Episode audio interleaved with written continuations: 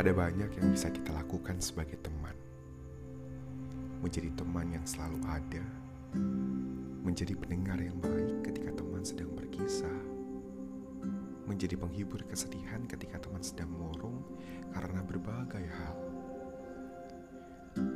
menjadi orang tua yang akan memberikan nasihat atau memberikan saran yang membangun, menjadi teman makan, teman bersenda gurau, sosok yang senantiasa menjaga dan mengingatkan, menjadi teman yang setiap saat menanyakan keyakinanmu akan satu dan lain hal. Kamu udah yakin sama pilihanmu? Kalau kamu udah yakin, aku siap mendukungmu. Menjadi teman yang siap mendukung dengan sepenuh hati. Walaupun memang menjadi teman tidak 24 7 selalu ada untukmu. Tapi aku yakin teman akan ada untukmu. Dan memang ini sudah menjadi sesuatu hal yang wajar kalau banyak sekali terjadi perdebatan pendapat.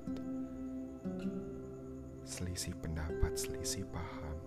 Tapi itu bukan karena apa-apa. Kita ingin yang terbaik untuk setiap langkah yang akan selalu mengerti makna teman di hati.